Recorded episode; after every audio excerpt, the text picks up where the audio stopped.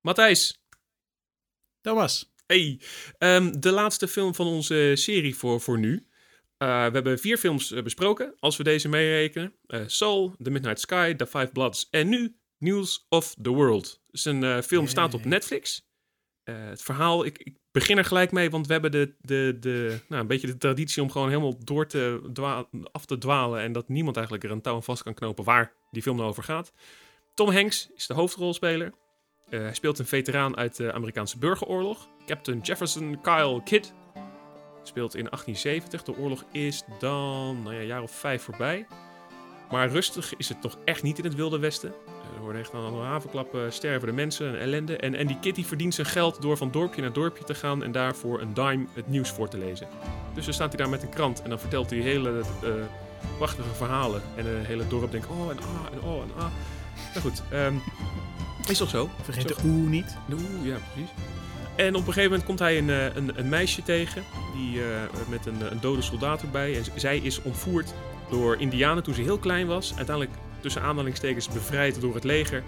En ergens naartoe op weg, maar dat gaat helemaal verkeerd. En hij denkt, oh jeetje, hij ontfermt zich over dat meisje. Ze kan niet praten, ze blijkt uh, Duitse uh, achtergrond te hebben en praat dus een Indiaanse taal van de Kiowa.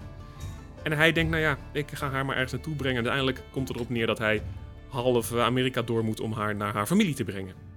Ja, hij, hij wordt, een beetje, wordt een beetje van hem verwacht of verplicht. Hè? Want de leger en de politie die doen dat dus niet. Dus hij moet zich ontfermen over haar. Nou, hij voelt zich verplicht. Ook. Ja, ja, hij voelt zich. Hij kan het meisje niet alleen laten. Maar, maar inderdaad, het is wel een beetje dat het de situatie is die wordt gecreëerd. waardoor hij eigenlijk geen nee kan zeggen. Met een, eh, een vleugje vadercomplex, denk ik. Of het gemiste ja. vaderschapcomplex misschien. Ja. Maar dat komt later in de film ook nog wel naar voren. Ja, maar het is Tom Hanks. Tom Hanks doet altijd lieve dingen, aardige, aardige lieve dingen. Maar in het echt ook, hè? Ja. Ik heb, ik heb, uh, ik heb uh, toen ik die film uit heb gekeken, heb ik denk ik een uur lang verhalen gelezen over Tom Hanks en hoe cool die wel niet is. Ja, volgens mij is hij, lief. hij, hij is gewoon zoals hij is. En dat zie je bij een Forrest Gump of hier dan ook gewoon in terug. Ja, ik zit er hij, is, hij heeft een, nou, een voorbeeld. Hij, hij verzamelt oude typemachines. En als jij een briefje naar hem stuurt, uh, een fanbrief of weet ik veel wat, heel veel acteurs die sturen dan wel wat terug, maar dat is dan gewoon door, uh, door een stagiair getypt. En hij typt dan zelf op zijn typemachine een verhaaltje. En dat doet hij echt. Ja. En hij heeft zelfs een keer iemand die dus een heel mooi plakboek had, had gemaakt voor hem. Vond hij zo mooi en zij wilde graag schrijver worden. Heeft hij dus een van zijn typemachines gegeven. En daar kan je denken, ja, dat is gewoon een beetje een PR iets. Maar dat geloof ik niet. Ik geloof hem. Ik wil hem ook geloven, eerlijk gezegd. Ja, ik, heb, ik, ik, ik voel nu gelijk de noodzaak om hem een brief te gaan sturen om te kijken of het inderdaad zo is. Zullen we het gewoon proberen? We gaan het proberen. Ja, nou, um, laten we eerst over de film hebben. Mm, want we dwalen nu al af. Oh ja, je was aan het uitleggen. Ja, precies. Ja. maar ik, uh, hij gaat dus op weg naar haar familie om haar te brengen uh, daar naartoe. Uh, alleen, ja, het is het Wilde Westen. Het is 1870 en daar gaat het natuurlijk nooit recht toe, recht aan. Dat in een notendop is het verhaal. True. Ja. En dan... Wat vond je ervan? Nou, ja, leuk dat je het vraagt. Ik weet het niet ik heb heel lang gezocht naar het woord wat, wat, in mij, wat, wat ik nodig heb om het te omschrijven. Ik vond het niet voldoenend. Ik ga, ja. het, het, het is zo'n film waar je denkt, het is heel fijn om naar te kijken. Ik vond het over het algemeen mooie beelden. Uh, een paar hele lelijke digitale rotsblokken. Maar voor de rest was het, was het nou ja, prairies en, en cowboys en uh, af en toe duister en dan weer zonnetje. En... Maar aan het eind denk ik, ja, Hm. Ja. Het had wat uitgediepter uh, mogen zijn. Ja, ik, uh, ik deel hem wel met je. Het eerste wat mij opviel is eigenlijk zitten we naar de Midnight Sky, maar dan nu niet in het ijs en het sneeuw, maar in, de, in het droge zand te kijken. Uh, ja, een, een oude man, een beetje met een, met een turbulent leven achter zich, ja. die geconfronteerd wordt met een soort pseudo-vaderschap. Ja, en dat vervolgens van A naar B moet gaan. En de ene raakt het meisje kwijt in de sneeuwstorm en de andere bij een zandstorm. En als we die dieper gaan, in beide gevallen, en dat gaat dan gelijk ook over de muziek. In beide gevallen heb je een soort van enorme grootse backdrop. In de ene film heb je een soort van uh, apocalypse. In deze film heb je, uh, heb je het Wilde Westen. Hè? Net een beetje uit die Civil War uh, tijdperk natuurlijk. Maar mm-hmm. muzikaal en qua film vertellen we een heel intiem verhaal. En waar Desplat dat een beetje generic deed. Klinkt misschien een beetje lullig, zo bedoel ik het niet. Maar, maar, maar uh, gaat James Newton Howard zoomt ook iets meer in uh, op het tijdperk waarin we zitten. Qua instrumentarium, qua stijl, weet je wel. is, omdat het natuurlijk een periodefilm is. Uh, maar in beide gevallen wordt er eigenlijk een heel intiem verhaal verteld met de muziek. En dat werkt wel. Ja, ja want dat heb ik nog helemaal niet gezegd. De soundtrack is van James Newton Howard. Uh, Maar je bent wel een klein beetje bevooroordeeld als het om hem gaat, hè? Ja, kijk, er zijn twee componisten. Ik hoor het nu al. Ja, nee, er zijn twee componisten waar die, ik, ik zag ooit Interview with the Vampire met muziek van Elliot Goldenthal en uh, Atlantis met de muziek van James Newton Howard in één week. En toen wist ik dat ik filmcomponist wilde worden. En James Newton Howard is ook een van, vind ik, de meest veelzijdige filmcomponisten. Hij is inmiddels acht keer genomineerd voor een Oscar.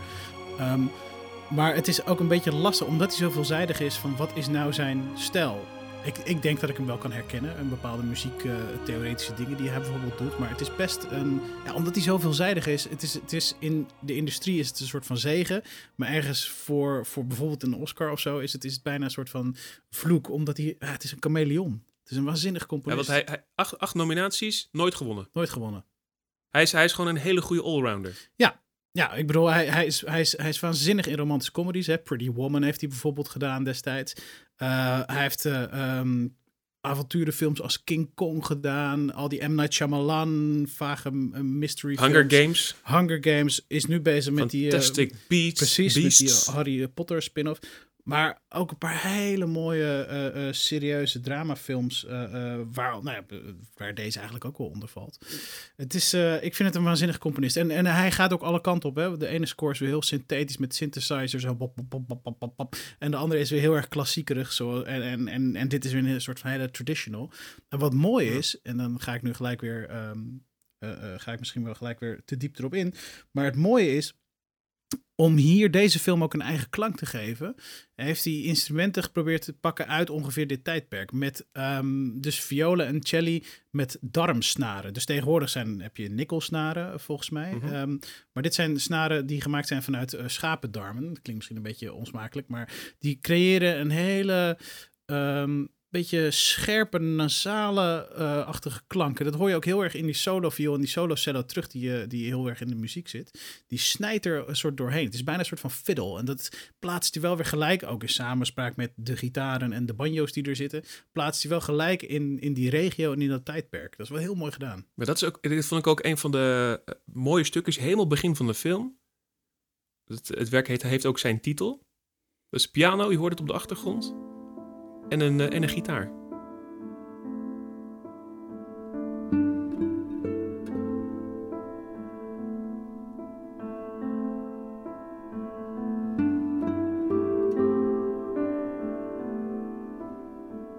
Ja, nylonsnaren gitaar. Ja. Maar het speelt dus in het, in het diepe zuiden van de VS. Uh, want uh, Captain Jefferson Kyle Kidd was ook een Confederate soldaat in de, in de burgeroorlog. Vind ik ook weer grappig, want heel vaak worden die weggezet als, als de bad guys en de slavenhouders. En dat, dat was natuurlijk ook allemaal wel waar. Maar hij geeft een soort menselijk gezicht weer daaraan. En het gaat ook helemaal niet over, over die strijd, die film. Maar ja. je waant je wel gelijk. Daar een beetje op de, de rand van Mexico, daar ergens zitten ze. Ja. Hoor je het aan, aan die viool?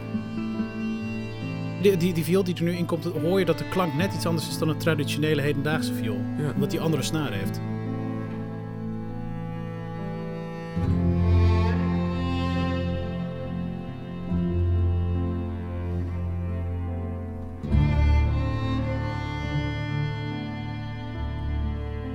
Is bijna meer fiddle-achtig daardoor. Ja, precies. En de, de, alleen de, de banjo mis nog. Ja, die maar die komt later in de film. Precies. Um, dan, dan, dan... Um, kijk, ik ben natuurlijk een... Uh, een ik, ik, hou heel erg van, uh, van, van films en filmmuziek. Maar ik, heb, ik hou ook van uh, clichés. En um, als ik dan het, het heb over een western... Ik denk dan toch gelijk aan elektrische gitaren en een harmonica. Is dat dan toch Morricone die mij iets te veel beïnvloed heeft? Dat is Morricone die jou iets te veel beïnvloed Ja, heeft, inderdaad. Was ik wel bang voor. Ja, nee, op, ja, ehm, ik snap wat je zegt, maar dat zou denk ik deze film in een soort van integriteit naar beneden halen. Nu ben je een, een persoonlijk drama aan het vertellen. Als je op het moment dat je elektrische gitaren en zweepslagen en wat dan ook, dat soort geluiden gaat krijgen, dan zit je gelijk in een soort van, ehm, bijna een soort van zie ons, wij proberen een western te zijn met stoere guns, slinging bad guys, zeg maar. Ja. En, en daar gaat het nu niet om. Het is wel een soort van, de backdrop is dat wel, maar het verhaal gaat daar niet om. Het verhaal gaat om, om twee mensen die, die eigenlijk enorm veel verdriet en littekens met zich mee uh, dragen over wat er is gebeurd. En, en bij Kyle Kit is dat natuurlijk een heel lang leven. En bij Johanna is dat een heel kort leven nog maar. Maar ze hebben een verschrikkelijk heftig verleden gehad en ze zoeken naar een familie. En uiteindelijk vinden ze dat in elkaar. En daar gaat het verhaal over. Het, verhaal gaat niet over wie vindt het goud en staat in een soort van triangle met, met, met, de, met de geweren um, elkaar in een shootout te bevechten. Nee, dit gaat echt juist over dat over dat intieme, ehm, wat niet besproken wordt eigenlijk. En de muziek vertelt dat hier. Het is echt een soort van het extra, uh, de extra narrative in het verhaal. Het is, het, in die zin is het weer een enorme parallel met The Midnight Sky. Ja. ja, ja en, en die muziek, die, die, um, het viel me ook op dat bij Vlagen er heel weinig muziek in zat. Nou, dat, nee, vond ik niet, eigenlijk. Ik vond juist dat er heel veel muziek... Het was wel redelijk, relatief low-key. Eh, in de zin van de gebeurde... Het was, het was niet dat de, dat de muziek heel druk was. Maar er zat wel veel muziek in. En eigenlijk... Ehm, voor Paul Greengrass, de regisseur... Die heeft bijvoorbeeld ook Captain Phillips gedaan. Daar zit... Uh, moet even goed herinneren, heel weinig muziek in. En ik had verwacht dat er hier dus ook veel minder muziek in zou zitten. En de muziek is ook best wel, en dat is helemaal niet erg, maar de muziek is ook wel heel erg de emotie aan het vertellen. De, uh, bij Midnight Sky heb ik soms het idee dat er soms iets meer afstand wordt genomen. Mm Dat de muziek iets minder je als kijker vertelt van hij voelt nu dit, hij voelt nu dat.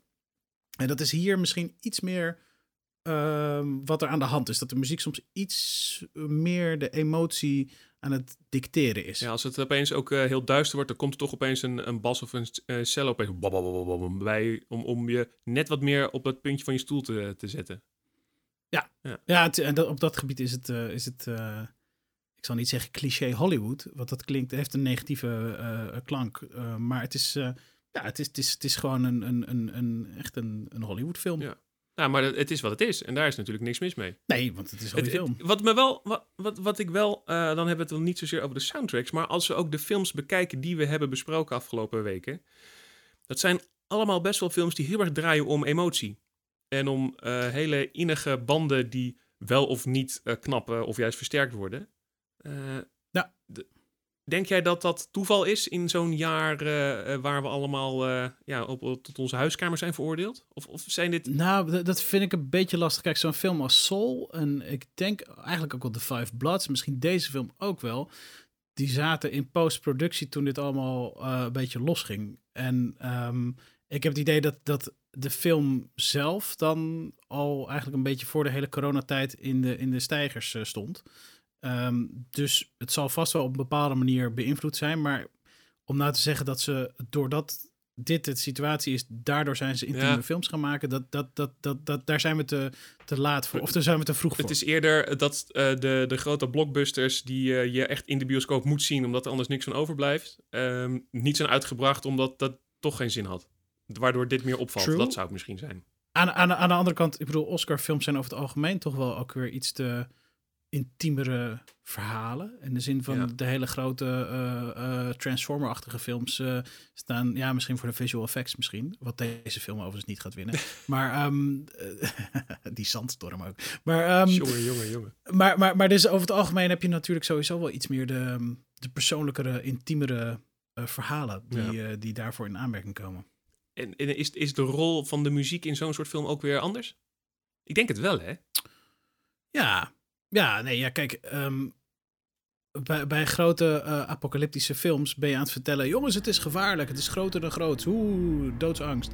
En hier is de muziek eigenlijk. Um, ik vind de muziek vertelt echt het verhaal van, van Captain Kid, weet je. Het is, het is vriendelijk, het is verdrietig, je hoort dat het littekens heeft. Er zit een soort van waardigheid in of zo. Um, het, is, het is veel meer op de persoon dan op de gebeurtenis. En dat heb je natuurlijk bij Midnight Sky ook. Waardoor het veel meer. Waarvoor, waardoor je ergens ook veel meer, veel sneller verbonden voelt met het karakter dan de gebeurtenis zelf. Ja. Ze zitten ook een hele tijd op een, op een car. Een hele grappige car met een paard ervoor en een paard erachter. Dan rijden ze een beetje door dat, uh, door dat land. En dan hoor je met de banjo. Ja. Zijn ze op weg naar Dallas. Heerlijk. je kan niet zien, maar ik zit echt met mijn hoofd zo op en neer. Ik doe precies hetzelfde.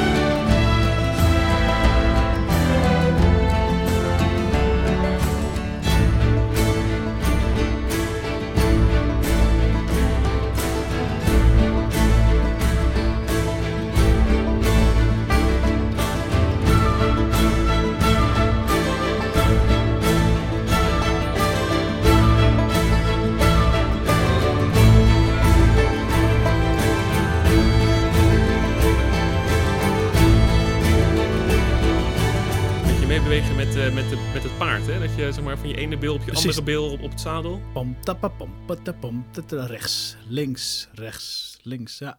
En dan in de verte doemt uh, dat startje op waar ze dan weer het nieuws gaan vertellen. Het lekkere is, als je niet wist van wat voor film uh, dit zou zijn, zou je toch die, die Southern uh, cowboy vibe krijgen. Ja. Maar goed, weet je, als je, als je, als je zo'n compositie als dit, en dan niet zozeer de uitvoering, want hij klinkt gewoon heel mooi, maar als je zo'n compositie als dit um, bij een Magnificent Seven score van Elmer Bernstein zou hebben, dan zou dat ook niet misstaan. Nee. Weet je, dat, dat is gewoon een beetje het, het, um, het type western muziek die er in films zit. En ja, dat vind, vind ik fijn. Het straalt ook een soort eindeloosheid uit. Ja. Ja, ja die soort van uitgestrekte... Precies, die vlaktes. Ja, een soort van leegte, een soort van... Ja, ja, nee, dat is, dat is mooi gedaan. Ik wilde er van alles over zeggen, maar er komt eigenlijk niks.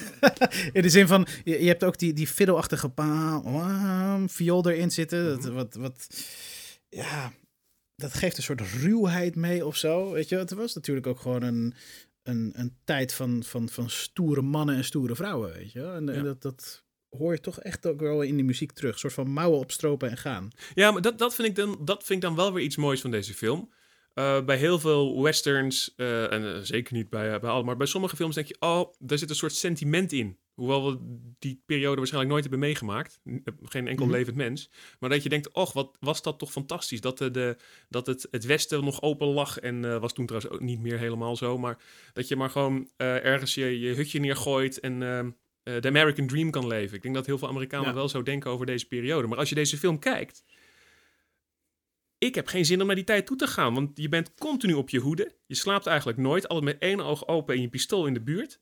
Um, ja. Je loopt ergens een, een, dorpje binnen en er blijken gewoon een stel gekken te zijn die uh, bizons afslachten en uh, hun eigen cultus opbouwen. Um, om nog maar te zwijgen van wekenlang dezelfde kleding dragen. Ja, hoe zouden ze stinken, joh? Uh, zo. zo. En, uh, maar dat is, natuurlijk, uh, dat, is, dat is natuurlijk een soort van romantisch uh, iets. Hè? Je, je romantiseert toch dat, dat soort avonturen altijd. Ik bedoel, vroeger wilde ik ook ridder worden. Als, ik, als je nu leest over de middeleeuwen, denk ik, nou, wow, dacht ik niet, weet nee. je wel. Dus, dus, dus, dus dat is, ja, je, je romantiseert dat toch altijd. Ja. En dat gebeurt natuurlijk in dat soort films helemaal.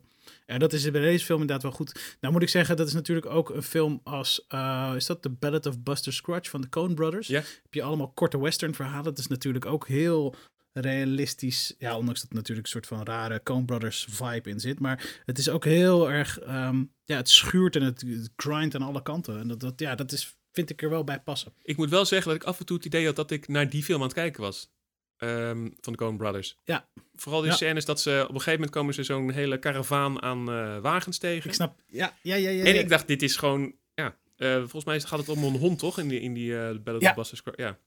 Ja, ja tenminste, dat is inderdaad een kort filmpje dat een, een meisje uh, naar, uh, gaat emigreren of gaat uh, naar een andere stad gaat met haar broer en die overlijdt dan en zij wordt dan een soort van onderhoede genomen daar en dan ja, inderdaad de hele karavaan. Ja. Of, of die, dat filmpje met Tom Waits hè, als, als goudzoeker, dat, die hele grote uitgestrekte vlak. Dus zo, ja, te gek. Ja. we dwalen af. Terug naar News of the World.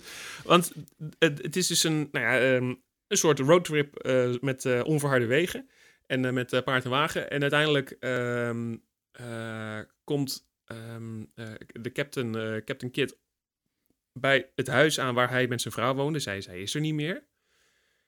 Ja, en dan gebeurt er opeens heel veel eigenlijk. Um, je moet opeens ook emotioneel, moet hij heel veel verwerken, maar als kijker jij ook.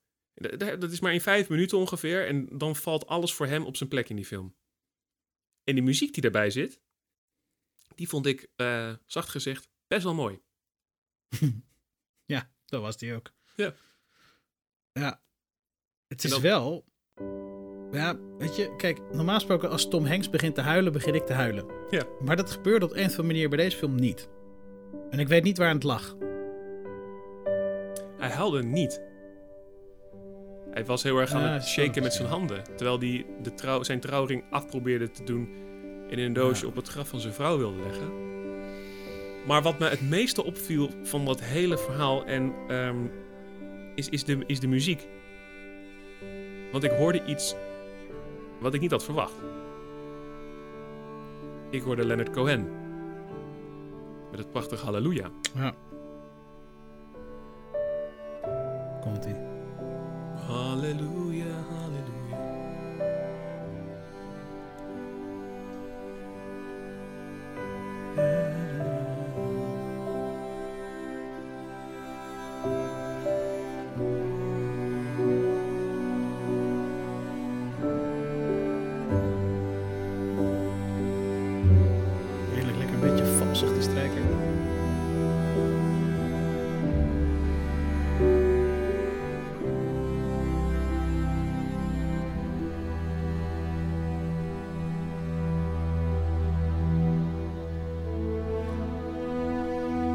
Hij net, wordt hij net anders.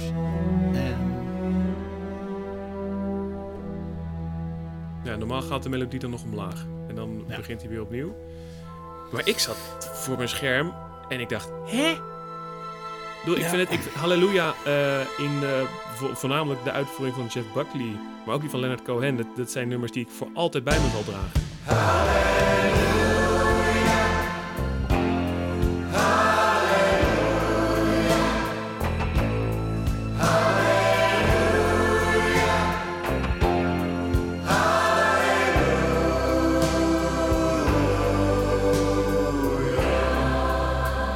Ik vond het een hele mooie verwijzing. Ja ik, ja, ik vind het lastig omdat ik niet weet of dit één op één een verwijzing is. Het, het zijn noten die hetzelfde zijn. Maar ik kan me dus niet indenken dat de grote James Newton Howard en de grote Paul Greengrass zeggen... en in deze scène gaan we Halleluja quoten. Want dat gebeurt ook nergens anders in die film. Het is, het is niet dat, dat dat liedje, of textueel gezien, centraal staat voor, voor het verhaal. Ehm, dus ik vind het lastig. Het enige wat ik me kan indenken is dat, het, eh, dat zoiets in een soort van collectief geheugen zit bij de, bij de mensen, waardoor je dat muzikaal kan aan, eh, even, even kan aanstippen. Dat is net als, als dat er bij heel veel films op het moment dat er bijna, of dat, dat je gaat aanvoelen van oké, een karakter gaat zo meteen eh, overlijden. Dan wordt er heel vaak Symfonie Fantastiek tam, pam, pam, pam, pam, pam, pam, aangehaald. Of die eerste pam, pam, pam, pam. Weet je, dat wordt heel vaak gedaan. Ehm, en niemand in de bioscoop zal dan zijn stoel uitspringen en zeggen: Oh, Symfonie Fantastiek, zometeen gaat er iemand dood. Weet je wel, maar, maar, maar het is wel, je krijgt een soort van onheimisch gevoel daardoor. Vaak onbewust. Ja, we, zijn Shining. we zijn geprogrammeerd om er iets bij te voelen. Ja, Shining eh, van, Stanley Kubrick begint bijvoorbeeld bij die allereerste beelden dat je dat kleine kevertje over die eh, bergweggetjes ziet rijden. Hoor je Wendy Carlos. Pom, pom, pom,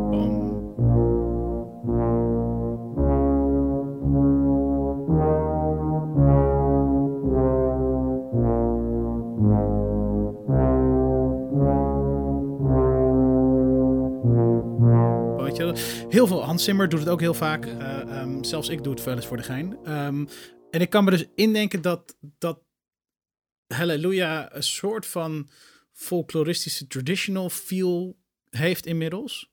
Ehm, waardoor Ja. dat werkt. En, en, maar ik kan me dus niet indenken dat James Newton Howard achter zijn piano zit en denkt van... Oh, wacht, ik ga even Halleluja even, even, even quoten. En dan, eh, dan ben ik eh, klaar met deze scène en dan kan ik naar huis. Nee, dat, dat- nee. Ik ben benieuwd wat de erfgenamen van Leonard Cohen ermee gaan doen. Ja, ja, ja. eh, De filmmuziekgeschiedenis zit vol met, eh, met rechtszaken op dat gebied. Volgens mij is de film met de meeste eh, muzikale rechtszaken is Gladiator geweest. Met zowel familie Wagner als familie Holst, die Hans Zimmer ehm, aan hebben geklaagd. Maar ehm, ja, ja, ja, maar het, het werkt wel. Het is wel heel mooi. Het is echt heel mooi. Ja. In de scène hier. Ja, en, en vanaf dat moment verandert, verandert de film weer. En ehm, hij eindigt, en dat vond ik ook wel weer eens een keer fijn. Gewoon eigenlijk best wel vrolijk. dat mag ook wel eens een keer. Ehm, allemaal te kijken. Ik, ik, ik ben niet bevoor, jij bent bevooroordeeld over James Newton Howard. ik hoor het aan, aan, alles wat je zegt. ik vond het een mooie soundtrack.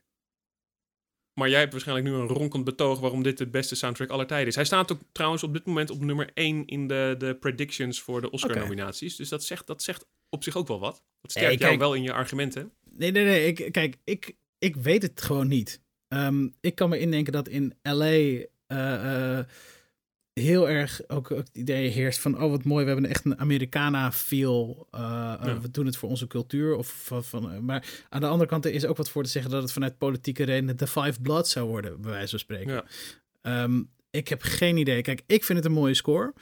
Ik um, vond wel dat er eigenlijk te veel muziek in zat in de film. Um, maar ja, weet je, voor mij is Newton Hart gewoon een waanzinnig inspirerende componist. Een um, hardwerkende, veelzijdige componist die buiten zijn muziek om, zeg maar qua werkethiek, ook gewoon voor mij als, als componist heel inspirerend is. Um, maar ik, ik weet het niet. Ik, ik hoop voor hem dat, uh, dat hij een negende nominatie en dan eindelijk die Oscar uh, krijgt. Maar geen idee. Dat hij niet de boek ingaat als uh, een soort Morricone die ehm, een 100 miljoen miljard scores schrijft een paar nominaties krijgt en uiteindelijk een soort ere, ere uh, Oscar krijgt. Uh, ja, Lifetime Achievement. Maar goed, daarna heeft hij voor de Hateful Eight dan eindelijk wel dan echt een Oscar gekregen. Ja, maar al, dat hij heeft toch twee Oscars Dat zou toch ook Mushoge maar... zijn geweest als, die, als, als Morricone nooit een, uh, een Oscar had gewonnen. Voor een film, in plaats ja, van voor een oeuvre. Ja, dat, dat, absoluut. Maar, absoluut. Wat ik nog wel heel even benieuwd naar ben. Had je nou op een gegeven moment ook niet zoiets dat je dacht van, en wanneer komen we achter dat het meisje helemaal niet bestaat en dat het een inbeelding van hem was? Um, ik, nee, dat heb ik nooit gehad, eerlijk gezegd. Oh, ik, ik had dat bij die Sandstorm dat ik dacht van, dat zal toch nou, niet. Dat, nee, maar dat komt omdat... omdat Midnight Sky... Uh... Ja. Nou, ik dacht wel, de, de, de Zandstorm, dat, ik had wel het gevoel dat dat een hallucinatie was. Want het was heel raar en, en, en er komen opeens indianen met een paard en nou ja, hè. Maar nou, dat, dat, voelde, dat, dat voelde voor mij een beetje als... Um, we hebben nu een film en... Oh, wacht, waar gaan we naartoe? Uh, weet je, we doen een zandstorm en dan lost dat zich... Buiten het zicht van Tom Hanks om lost het zich op. Uh, wat op zich kan, want de film is heel erg vanuit Tom Hanks verteld. Dus als zij dat inderdaad buiten hem om regelt, dat er in één keer weer een paard is en dat ze weer verder kunnen. Maar het voelde een beetje als een soort van uh, shortcut. Ja, we hebben een, we hebben een gat in het plot en we gooien er even een zandstorm in om het op te lossen. Ja, en Nekker is een indianenstam die haar een paard heeft gegeven, want zij kan met die indianen praten. Ja, maar dat had zo mooi geweest. Ja, maar als, ook wat... het risico dat we nu een beetje gaan spoileren natuurlijk. Dat hebben we al de hele tijd wel. Ja, dat is waar. Maar um, die, die, ik hoef niet te, het is geen spoiler om te zeggen dat die indianen heel erg bruut zijn geweest. Uh, al dan niet terecht. Um, in de scène, uh, zeg maar, haar familie is vermoord door die indianen. Ze hebben haar dan wel weer onder hun hoede genomen. Um, en dan, dan geven ze in de ene scène geven diezelfde Indianen haar een paard. En Tom Hanks. Terwijl de scène daarna wordt verteld hoe bruut ze wel niet waren. En dat ze um, de hele, haar hele familie om zeep heb geholpen, hebben geholpen op een hele brute manier. En meedogenloos vooral. Ja. Waaronder een baby. Dat, dat is op het moment dat ze, dat, dat, is het moment dat ze in dat huisje ja, uh, ja, precies. komt. Wat ik, waarvan ik overigens wel dacht van oké, okay, Amerika is zo groot en dan kom je in één keer langs het huisje. Ja. Dat is wel, um, dat, uh, how big are the odds? Maar nee, dat is wel zo. Dus daarom had juist zo'n mooie spanning kunnen ontstaan op het moment dat we haar hadden gevolgd in dialoog met de Indianen. Dat had ook voor het eerst geweest dat we haar een soort van hele zinnen hadden horen praten of communice zien communiceren. Echt. Um, er zou dan een soort van spanningsveld kunnen zijn van wat gaan die Indianen doen. Um, ja, en dat was een soort van, dat gebeurt dus nu buiten je zicht om. En dat is wel jammer. Ja, want maar, precies het moment dat je denkt, oh nee, oh nee, dit gaat fout. Wat gaan ze doen? Is het alweer ja. voorbij? Eigenlijk heb je die gedachte nog een halve seconde gehad en, de, in die, en ze hebben een paard gedoneerd uh, voor de zaak. Wat me ook wel weer een beetje aan uh, The Revenant deed denken, zo nu en dan. Dat, dat soort momenten. Heb je die gezien? Ja, uh, lang geleden. Um, waar waar um, Leonardo DiCaprio dan op een gegeven moment ook een paard krijgt en, en, en, en even kortstondig met een Indiaan bevriend wordt. En, kom daar nu maar eens. Weet je hoe duur een paard is als je dat de hele ten dagen wil kopen? Ja, ik, uh, van mij krijg je hem niet. Nee, daarom. daarom. Maar goed, misschien als je echt in nood bent. Maar dat terzijde. Um, als we kijken naar de hele score. Wat wil jij uh, van deze score in zijn geheel horen? ja, dan toch, toch een van die laatste stukken waar, waar we net een stukje het Halleluja gedeelte van hoorden. Dat vind ik toch wel heel erg mooi. Kid visits Maria, zijn overleden yes. vrouw. Matthijs, dankjewel. Graag gedaan, ik vond het leuk. Ja, en zullen wij afspreken dat als de nominaties echt bekend zijn, dat we dan weer eventjes contact opnemen, sowieso? Lijkt me heel goed.